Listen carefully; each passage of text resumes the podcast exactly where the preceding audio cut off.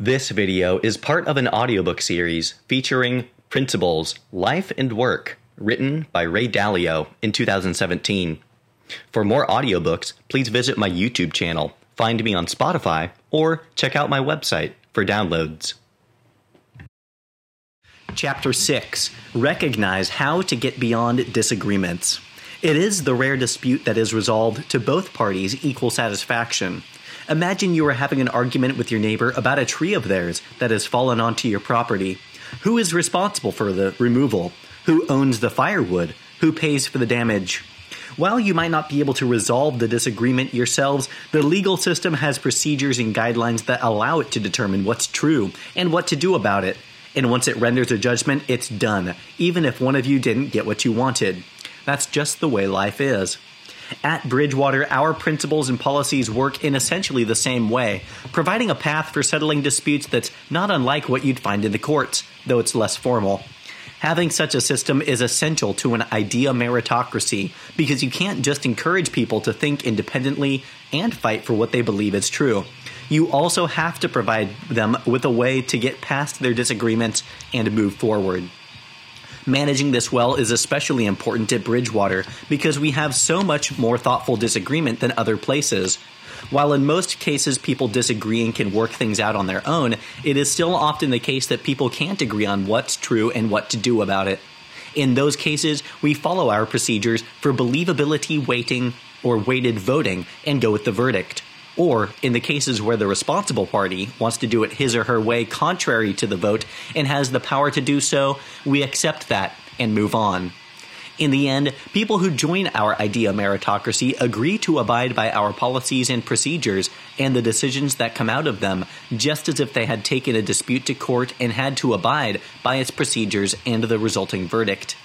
This requires them to separate themselves from their own opinion and avoid getting angry when a decision doesn't go their way. If people don't follow the agreed upon paths, they don't have the right to complain about either the people they disagree with or the idea meritocratic system itself. In those rare cases where our principles, policies, and procedures fail to make clear how a disagreement should be resolved, it is everyone's responsibility to raise that fact so the process can be clarified and improved. 6.1 Remember, principles can't be ignored by mutual agreement. Principles are like laws. You can't break one simply because you and someone else agree to break it. Remember that it's everyone's obligation to speak up, own it, or get out. If you don't think the principles provide the right way to resolve a problem or a disagreement, you need to fight to change the principles, not just what you want to do. A. The same standards of behavior apply to everyone. Whenever there is a dispute, both parties are required to have equal levels of integrity, to be open minded and assertive, and to be equally considerate. The judges must hold the parties to the same standards and provide feedback consistent with those standards. I have often seen cases in which the feedback wasn't appropriately balanced for various reasons to hold the stronger performer to a higher standard, to spread the blame.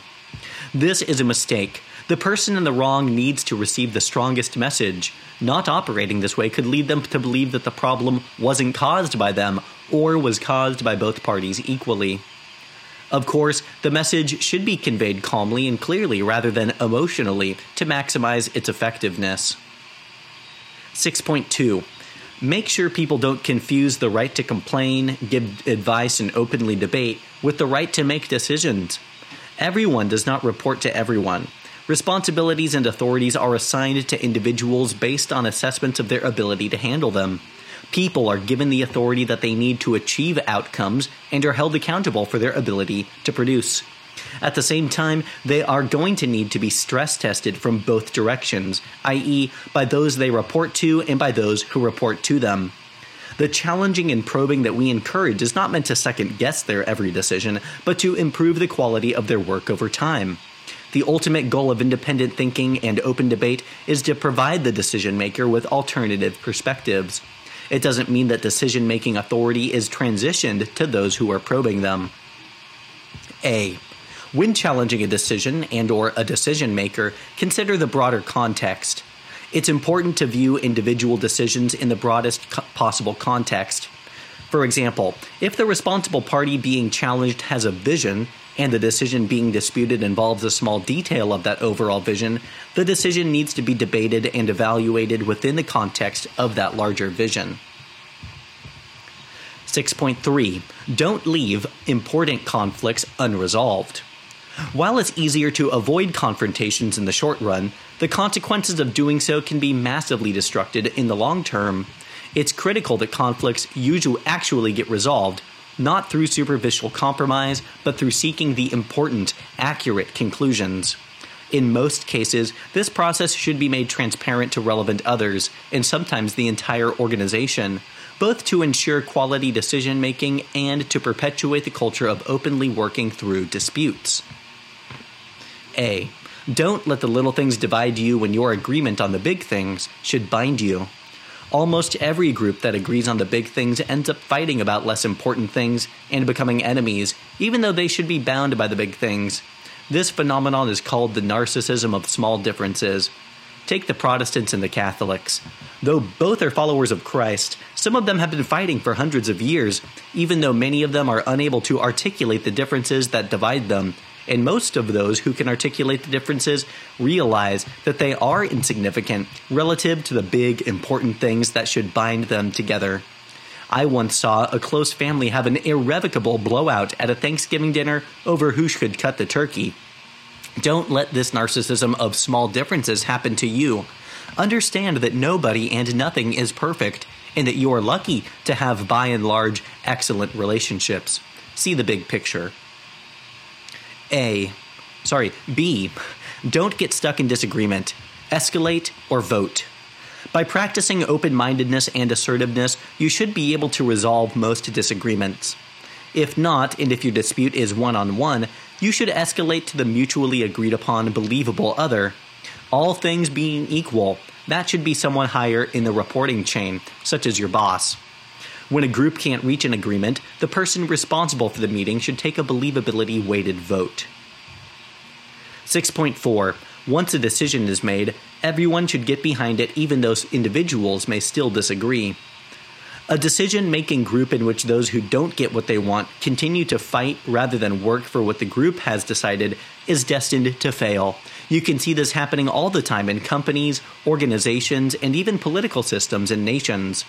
I'm not saying that people should pretend to like the decision, let the li- they like the decision if they don't, or that the matter in question can't be revisited at a future date.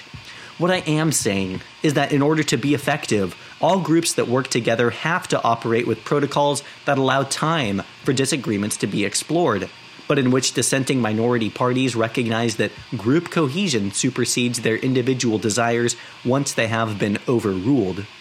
The group is more important than the individual. Don't behave in a way that undermines the chosen path. A. See things from the higher level. You are expected to go to the higher level and look down on yourself and others as part of a system. In other words, you must get out of your own head, consider your views as just some among many, and look down on the full array of points of view to assess them in an idea meritocratic way, rather than just in your own possessive way seeing things from the higher level isn't just seeing things from people's other people's point of view. It's also being able to see every situation yourself and others in the situation as though you were looking down on them as an objective observer. If you can do this well you will see the situation as another one of those. See it through everyone's eyes and have good mental maps or principles for deciding how to handle it Almost all people initially find it difficult to get beyond seeing things through just their own eyes, so I developed policies and tools such as the coach, which connects situations to principles that help people do this. With practice, many people can learn to develop this perspective, though others never do. You need to know which type of person you and the people around you are. If you can't do this well on your own, seek the help of others. Recognize that many people cannot see things from the higher level and distinguish those who can from those who can't, and either get rid of those who can't or have good guardrails in place to protect yourself and the organization against this inability. By the way, it is of course okay to continue to disagree on some things as long as you don't keep fighting, thereby undermining the idea of meritocracy. If you continue to fight the idea of meritocracy, you must go. B. Never allow the idea meritocracy to slip into anarchy. In an idea meritocracy, there is bound to be more disagreement than in a typical organization, but when it's taken to an extreme, arguing and nitpicking can undermine the idea's meritocracy's eff- effectiveness. At Bridgewater, I have encountered some people, especially junior people, who mistakenly think they are entitled to argue about whatever they want and with whomever they please. I have even seen people band together to threaten the idea meritocracy, claiming that their right to do so comes from the principles. They misunderstand my principles and the boundaries within the organization. They must abide by the rules of the system, which provide paths for resolving disagreements, and they mustn't threaten the system. C. Don't allow lynch mobs or mob rule. Part of the purpose of having a believability weighted system is to remove emotion from decision making. Crowds get emotional and seek to grab control. That must be prevented. While all individuals have the right to have their own opinions, they do not have the right to render verdicts. 6.5 Remember that if the idea meritocracy comes into conflict with the well being of the organization, it will inevitably suffer. That's just a matter of practicality. As you know, I believe that what's good must work well, and that having the organization work well is of paramount importance. A. Declare martial law only in rare or extreme circumstances when the principles need to be suspended. While all these principles exist for the well being of the community, there may come times when adhering to them could threaten the community's well being. For example, we encountered a time when there were leaks to the media of some things that we made radically transparent within Bridgewater. People at Bridgewater understood that our transparency about our weaknesses and mistakes was being used to present distorted and harmful pictures of Bridgewater, so we had to lessen our level of transparency until we resolved the problem. Rather than just lessening this degree of transparency, I explained the situation and declared martial law, meaning that this was a tra- temporary suspension of the full degree of radical transparency. That way, everyone would know both that it was an exceptional case and that we were entering a time when the typical way of operating would be suspended. B. Be wary of people who argue for the suspension of the idea meritocracy for the good of the organization. When such arguments win out, the idea meritocracy will be weakened. Don't let that happen. If people respect the rules of the idea meritocracy, there will be no conflict. I know that from my experiences over decades. However, I also know that there will be people who put what they want above the idea meritocracy and threaten it. Consider those people to be enemies to the system and get rid of them. 6.6 Recognize that if the people who have the power don't want to operate by principles, the principled way of operating will fail. Ultimately, power will rule. This is true of any system. For example, it has repeatedly been shown that systems of government have only worked when those with the power value the principles behind the system more than they value their own personal objectives. When people have both enough power to undermine a system and a desire to get what they want that is greater than their desire to maintain the system, the system will fail. For that reason, the power supporting the principles must be given only to people who value the principled way of operating more than their individual interests or the interests of their faction. And people must be dealt with in a, re- in a reasonable and considerate way so that the overwhelming majority will want and fight for that principle based system.